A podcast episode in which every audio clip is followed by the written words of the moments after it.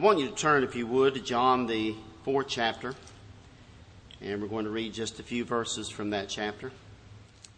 John chapter 4, beginning in verse 20.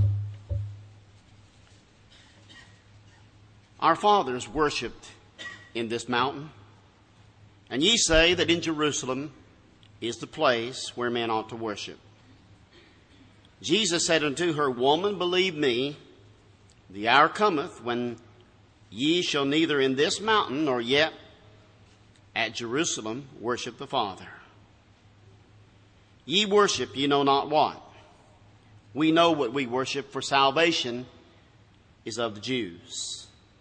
But the hour cometh, and now is, when the true worshippers shall worship the Father in spirit and in truth, for the Father seeketh such to worship him. God is a spirit, and they that worship him must worship him in spirit and in truth. When I read that passage, I see a number of things that Jesus had to say. In fact, uh, Jesus talks about worship and he talks about the fact that it's important that we do it correctly. I hope that you understand that as you read that passage. He wants us to do worship correctly. When I read this passage, I see the Lord talking to the Samaritan woman, which is who he was talking to as you read the context. And as he was talking to the Samaritan woman, and she asked the question that our fathers worship in this mountain, and you say that it's in Jerusalem that we're to worship. What's the answer to that question? Well, our Lord told her very plainly. In fact, I don't believe some people would have taken what this woman took in that day and time. Today, if you told someone what Jesus said to this woman, they would be disturbed. They would be upset. They would turn around and walk off. But what Jesus said to this woman is this. What you're doing is wrong. Now that's not hard to understand, is it? Jesus said what you're doing is wrong because he said salvation comes through the Jews, not through the Samaritans. But the Samaritans had established a worship in the mountains of Samaria. They, of course, were a mixture between the Jews and the Assyrians that had captured the northern kingdom, and, and they were uh, they were outcast. The Jews, as we mentioned uh, yesterday, they didn't want to have anything to do with them. And so, as you look at this particular passage, here was Jesus telling the Samaritan woman that what you're doing as Samaritans is not right. Not only is it to be done, that is our worship in truth, but it is to be done with the right attitude as we worship God. When I talk about worshiping God, I'm talking about the Godhead, the Godhood. That includes both the Father and the Son and the Holy Spirit. Now, as we worship the Godhead, and as we render worship unto God, we need to take into consideration what we're doing. And that's what we're going to be talking about tonight. Lord, what will you have me to do as far as worship is concerned? What do you want me to do? If I define the word worship, the word would suggest that uh, the Greek word, which is pros- proskuneo, this particular word would suggest that it is acts of homage and reverence paid to God, rendered to God. That's what worship is. Now, sometimes people get the idea that worship is having the right emotions or having something to do with the thoughts of the mind, but, but not necessarily anything to do with what we do from the outward standpoint. But what you need to understand this evening is that it does have something to do with the outward standpoint. For instance, there is not anything in this, in, in the Word of God that will show you that worship is only thoughts and emotions. In fact, as you read the scriptures, you'll find that the Bible teaches that worship includes things like sacrifices in the Old Testament. It included praying. It included singing. It included teaching. It included a number of things that were outward acts by those who were rendering worship to God. I want us to look at the idea of meaningful worship What is meaningful worship? And I, I want worship to be meaningful all, for all of us. I'm talking about the young and the old. And the problem, there's a problem with that. And the problem is, you know, you say, well, young people and older people don't think alike. And so how are we going to get worship to be meaningful for our elderly people and then also meaningful for our young people? Well, here's how you do it. You do it the way God said do it. And if you'll do it the way God said do it, and you want to do what God said do, then it doesn't matter whether you're young or whether you're old, you're going to do it the way God said do it. And you're going to enjoy it.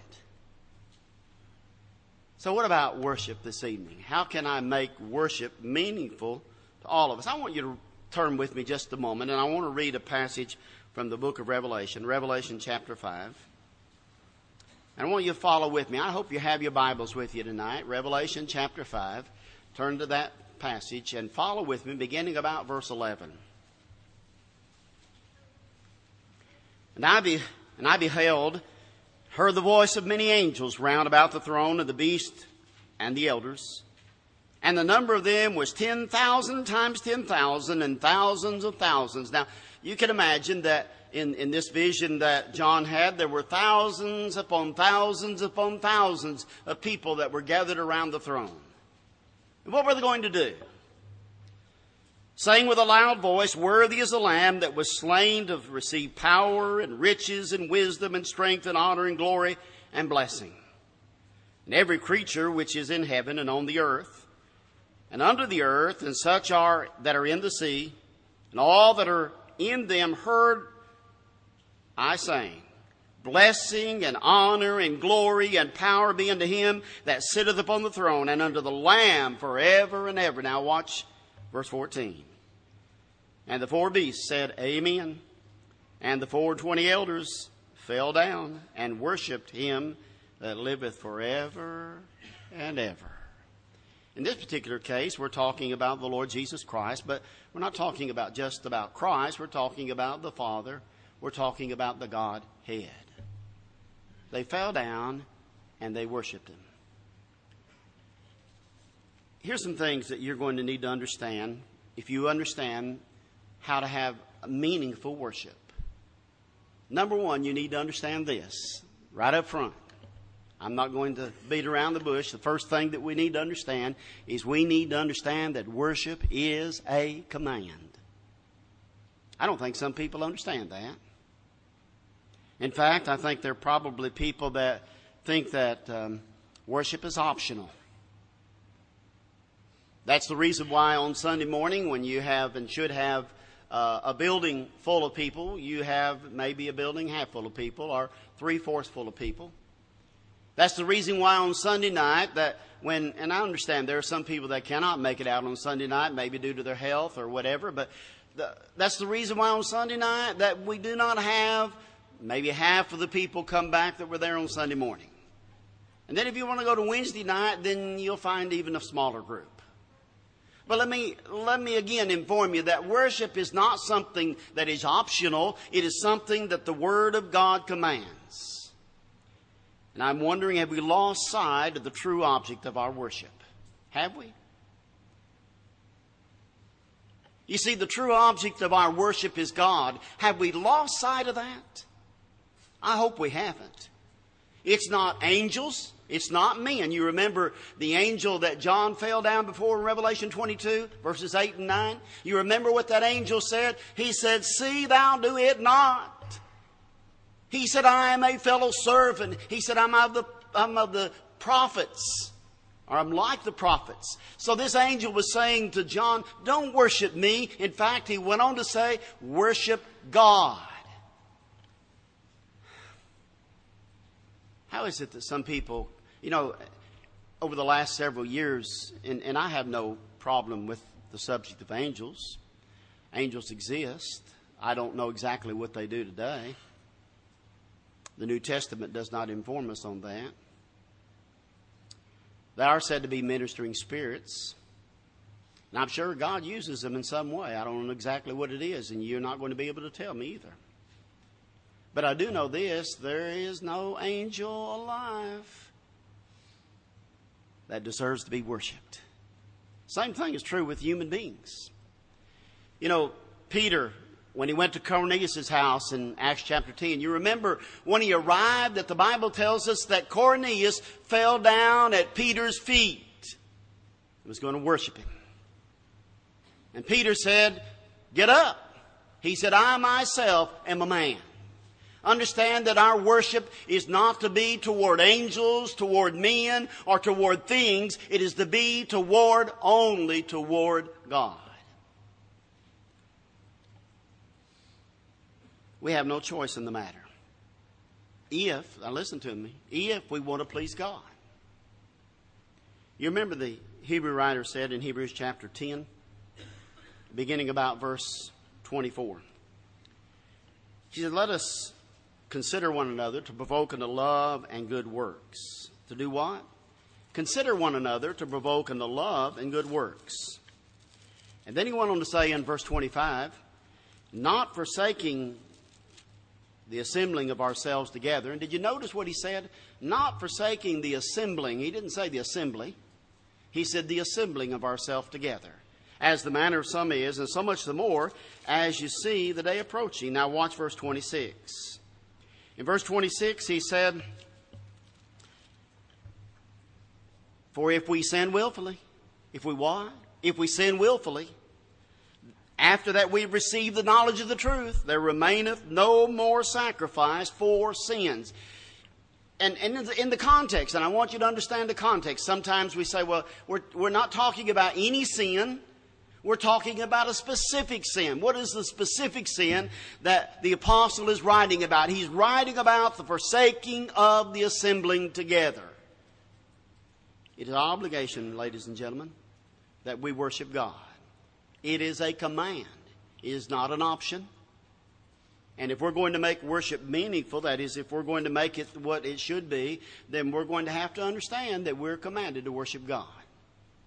Secondly, we need to see the importance of worshiping God in spirit. I think sometimes that we have lost the sense of worshiping God with the right attitude. Do you, do you, think perhaps maybe we've lost that sense of worship? And I'm not saying that that's true in general. I'm just saying that there are those that have lost the sense of understanding that we have to have the right attitude in our worship to God. Let me, let me give you an example. Turn with me to Luke chapter 10 uh, excuse me, Luke chapter 18, beginning in verse 10. You're familiar with the account. Jesus had talked about prayer earlier in the chapter. And then he began to talk about these two men that went up to the temple to pray. I have a lesson that I have preached on that entitled Two Men Went Up to Worship. But these two men went up to the temple to pray, and one was a Pharisee and the other a publican. Not a Republican, a publican. The Pharisee stood and prayed thus with himself God, I thank thee that I am not as other men, extortioners, unjust, adulterers, or even as this publican. He said, I fast twice in the week, and I give tithes of all that I possess. And the publican, standing afar off, would not so much lift up so much as his eyes unto heaven. He smote upon his breast, saying, God, be merciful to me, a sinner. He said, I tell you, this man went down to his house justified rather than the other. For every one that exalteth himself shall be abased, and he that humbleth himself shall be exalted. Now, when I, I look at this particular passage, and again, there are any number of things that run through my mind. When this publican and this Pharisee came up to the temple to pray, Keep in mind, we're talking about the Jewish worship. We're not talking about Christianity. It was not in force at this point. And as Jesus was telling this particular parable or this particular story, as he was telling it, no doubt there, there were some that were listening to it and wondering what, you know, what is it that the Lord would want us to understand. Well, here's what you need to understand. In fact, uh, and, and I'm going to get personal here in just a moment if we learn nothing else from Luke 18, if we learn nothing else, we need to learn to be careful that when we worship God that we have the right attitude. And here's the reason. God rejected one of these men. You, you see that as you read the account. He said, This one man, the publican, went up to his house justified, but the other did not. Why not? Well, the Lord did not reject him because he went to the wrong place, because you see, he was at the temple. He did not reject him because he was there at the wrong time, because I'm sure it was the hour of prayer, as the Jews did on many occasions, come to the temple to pray. And he did not reject him because he came there for the right purpose. He came there to pray. He came there to worship God. But do you understand that God rejected his prayer? Why? The reason he rejected his prayer is because he had the wrong attitude. It wasn't because he's doing the wrong thing. Now, there are a lot of people today that are doing the wrong thing from the, from the religious point as far as worship is concerned, but, but we might be doing the right thing and still be wrong because, we're, because we have the wrong attitude. There are a number of priceless lessons in this particular parable that Jesus told. Valuable lessons for us today. For example, we may be able to come together in this assembly as we have this evening, and we may sing together with those that are also worshiping God and never engage in acceptable worship. Wouldn't that be a travesty? To come together to worship God, to come together with others of like precious faith, and our worship not be accepted. Why would that be the case? And here's where I'm going to get personal. It is my humble opinion that there are a lot of people, and, and, and again, when I say a lot of people, I'm not talking about necessarily the congregations in which we're associated with, although it's possible that some may be. But there are a lot of people that when they come to services come for nothing more than a get together. They come for nothing more than a talkathon. And I'm not talking about what we do from the uh, standpoint of before the services started. I'm not talking about that talking.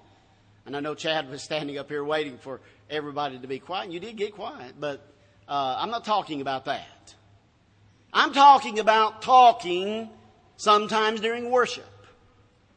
I can remember years ago when I was uh, first started preaching, and particular area. And as I was preaching, I looked toward the back, and there's a small congregation. In fact, we were down in Georgia, and I looked back in, in the auditorium as I was preaching, and, and, and this one fellow was, was leaning over to his daughter, and he was talking to her, and he was laughing, and she was laughing, and I'm wondering, you know, what's wrong? What did I do? What did I say? Is there something wrong with me? So after the services were over that morning, I asked him, I said, I said, what were y'all laughing about? I said, something I say or something, something wrong with me? My physical being? and he said, oh no, I was just telling her a joke.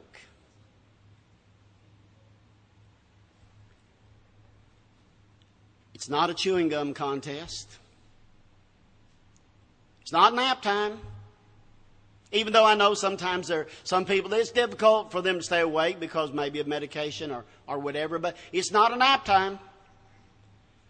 It's not a time for us to be personal, do, do personal grooming. That is, to clip our fingernails.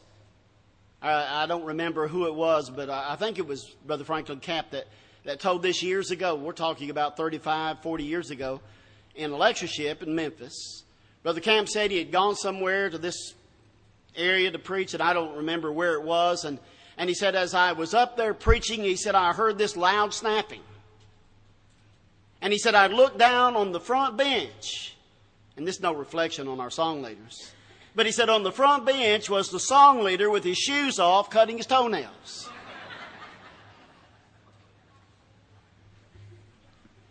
I don't know what Brother Camp said to him, but I know what I probably said to them. Of course, he might not have led the invitation song when I said it. It's not a time for note writing. You can write down notes of sermon. I'm not talking about that. I'm talking about note writing to your folks sitting next to you. It's not, a, it's not that kind of time. It's not a time to text, and I know that, that young people like to text and some older people like to text. I don't like to text. I don't text, so don't Well, you can text me, but I can't text you back. My, my fingers aren't nimble enough. So it's not, it's not a time to do any of those things. Sometimes, um, and I'm not talking about little fellows that sometimes color with coloring books or draw on a piece of paper and or mom and dad give them something to do because I appreciate mothers and fathers that, that constantly bring their little ones to church. And, and it's, a, it's a task, folks. If you've never had a small one, and I'm sure most of you that are sitting in this auditorium have, if you've never had a small one, to try to keep them occupied during the services. But there's no better place, let me assure you, there is no better place for them to learn how they're going to behave in the future, except in our worship. You can take them out and say, well, we're going to take them out here and we're going to teach them. But there is no better place than to observe mom and dad and everybody else that are singing and worshiping God and praying and reading the scriptures and listening to the Bible being taught. You know, there was a denominational group that started out in California called the Saddleback Church. Willow Creek, it was after Willow Creek which is somewhere up in Illinois. And what they did in order to find out what people wanted to do, they canvassed the area and they asked them questions. What is it you would like to see if we, if we start worship? What would you like for us to do? What would you like for us to do at the church? And so after they got through taking all of these surveys, there were people that wanted um, bowling alleys skating rinks, a movie theater, and, and in fact, not only did they want that, but that's what the people offered them. They put in a theater. They put in a bowling alley. Oh, you can get people to come to theater and bowling alley, can't you? But can you get them to come and hear the Word of God? Can you? I, it disturbs me that there are people that think that, that there has to be fun and games. I'm not opposed to uh, enjoying uh, a good ball game, uh, a, number of other things that I enjoy doing from a sports standpoint. But when I come to worship, when I come here to the, to the services, I've not come here for fun and games. Now, I'm going to have a good time. I'm going to enjoy it. And the reason I'm going to enjoy it is because I know that what I'm doing is what God wants. How do I know that? Because I have read His Word. And if you will read His Word, you'll understand this is what God wants. And you're going to enjoy it. You're going to, if you want to please uh, use the name fun, have fun, you will have fun because you know that you're doing what God wants you to do. But there is a degree, and we need to caution you, there is a degree of reverence we're to give to God. Not only a degree, we're to give reverence to God. We need to learn the seriousness of worship. Here's something else we need to learn. If worship is going to be meaningful for all of us, we need to learn that we come to worship in the presence of the Holy God. I don't, I don't know how to, in fact, I cannot overemphasize this.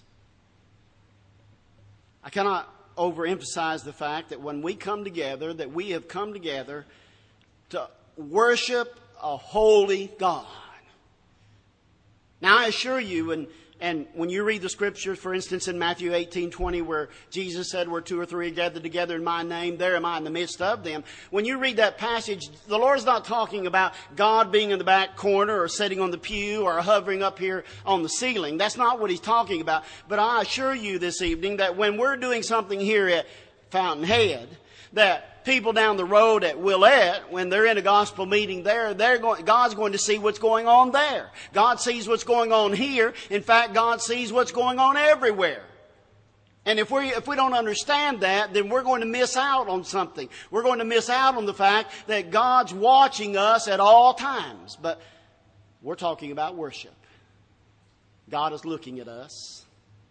And when God is looking at us, we need to understand that our worship is in the presence of a holy God. It always is. Worship is communion with God in Christ.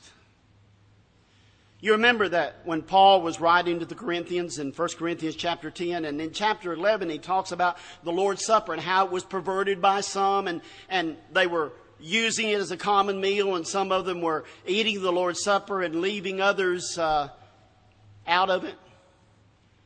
And so Paul talked to them about that in chapter 11. And in chapter 10, in verse 16, here's what he said. The cup of blessing that we bless, is it not the communion of the blood of Christ? And the bread which we break, is it not the communion of the body of Christ? Understand this, this evening that when we come together on the Lord's Day, on the first day of the week, and we partake of the Lord's Supper, the bread and the fruit of the vine, we are in communion with God. When we come together as we have come this evening and we're worshiping God and we're lifting our, our voices in praise to God's name, folks, we are in communion with God. We need to remember that. Worship, here's the last thing I want us to remember. Worship is not what I get out of it. It is what I bring to it. I don't know how we can get people to understand that. It's not what I get out. People say, well, you know, he really didn't entertain me today because I just didn't, I just didn't really get anything out of that. And, and I'm not a monotone preacher and, and Chad's not a monotone preacher and, and I'll raise my voice from time to time and I'll try to talk loud enough where I hope you can hear me. But I do want, I want you to understand this. It doesn't matter whether you're, uh, like we are, or you're monotone. If a guy's preaching the Word of God, you need to listen to it. But you need to understand that, that we're not coming here so that we can necessarily get something out of it. We're coming here to bring something to it. We're coming here to worship God. Now, I'm not saying that I don't get something out of it. Don't misunderstand me. I get something out of the worship. I gain knowledge. I gain understanding. I gain the fact that I'm in fellowship with you, and I am thankful for that. But I have not come here to find out what I can get out of it. I've come here for what I can put into it. You know, we need to understand ourselves and we need to teach our children what the true rewards of true worship really are. What are the true rewards of true worship? In the Old Testament, there's a passage that the psalmist penned in Psalm 122 and verse 1. And here's what he said I was glad when they said unto me, Let us go into the house of the Lord. Now, there are several uh, explanations for that particular verse, but, I, but one of the explanations that I've heard of this is that when David's forefathers, and you remember it was to the 10th generation before one could be able to come back to the place of worship, which was the tabernacle or the temple later. David was the 10th generation. And you remember the sin that took place um, back years ago with his forefathers and with Judah. You remember what he did? Well, it wasn't until the 10th generation that that family could come back into the temple or the tabernacle and worship God. And David was that 10th generation. Now, if, if, you trace, if you trace it back, and if it's been traced back correctly, then David was saying that I was so glad when we could come back into the worship of God. That's what David was saying. What greater reward, and I want to ask you this what greater reward can you gain than to know that what you do in honor and worship to God is something that is acceptable by God? That God has accepted it. Worship is, is something that in my again my humble opinion that maybe we need to rethink. And I'm not saying that what we're doing is wrong. What we're doing is right from the standpoint of our worship. But it's not a contest of who can do the best singing. It's not a contest of who can lead the best prayer. It's not a contest of who can do the best job teaching a Bible class or who can do the best job from the pulpit. That's not what it is, folks. What it is, is that we're coming to God in worship to Him and to His name. Let us honor our Father in heaven. Perhaps there's someone here this evening that has not had the opportunity or have not taken the opportunity to be baptized into Jesus Christ for the remission of your sins. If you're outside of Christ, then let me plead with you. We talked about this yesterday. The only way that you can get into Christ is to be baptized into Christ. There is no other way. You believe that Jesus is the Son of God. You're willing to turn away from sin. That's repentance. You're willing to confess the sweet name of Jesus as the eunuch did in Acts chapter 8. And then you're willing to be immersed in water for the remission of your sins, as the 3,000 or so did on the day of Pentecost. Repent and be baptized, every one of you, in the name of Jesus Christ for the remission of your sins. Don't you want the forgiveness of your sins this evening? Why would you, knowing that you're outside of Christ, that you have no hope, that you do not have fellowship with God, why would you want to continue in that way this evening? There is no reason for it. Because you can be forgiven of your sins if you simply obey the Lord this very evening. Will you come?